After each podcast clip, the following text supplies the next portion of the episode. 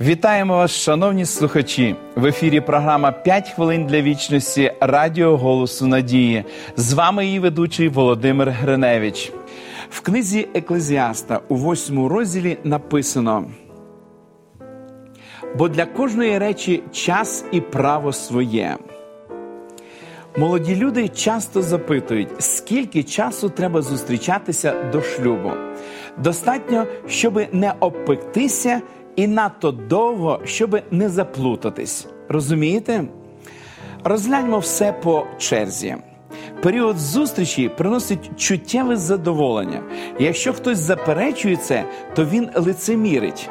Наречений, який не відчуває бажання цілувати наречену, це не наречений. Проте багато хто не до кінця розуміє, як проходить певний час, то природнім чином один за одним зникають певні бар'єри, і кожен раз хочеться більшого. Така наша природа. Все починається з безневинних дотиків, прогулянок за руку, обіймів, поцілунків. Стосунки розвиваються і чуттєве задоволення не може не зростати. Тому чим довше триває період зустрічі, тим більше вірогідності, що хлопець і дівчина, самі того не плануючи, можуть переступити визначену межу. З іншого боку, період зустрічі відкриває дорогу до емоційної близькості. Емоційний зв'язок припускає, що рівень довіри в парах підвищується, що люди говорять про ті свої почуття і емоції, про які не розповідають більш нікому. Це нормально і добре.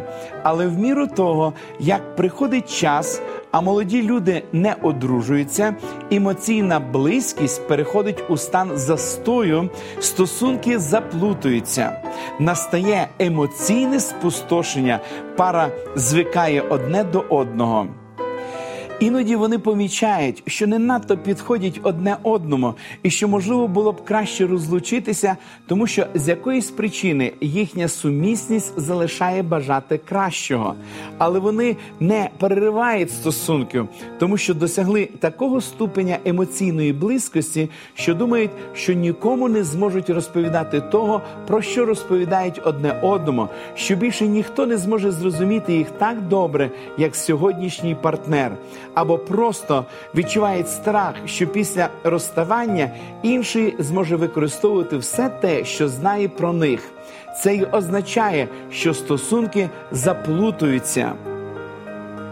Скільки ж часу зустрічатися, це залежить від особистих обставин і характеристик молодих людей, віку, зрілості, життєвого етапу і багато чого іншого. Але загалом можна сказати, що період зустрічі повинен тривати не менше року і не більше двох років. Просіть Бога, щоб він навчив вас починати стосунки у відповідний момент, щоб уникнути помилок помолимось. Дорогий Небесний Отець, ми щиро вдячні Тобі за те, що Ти продовжуєш нас навчати.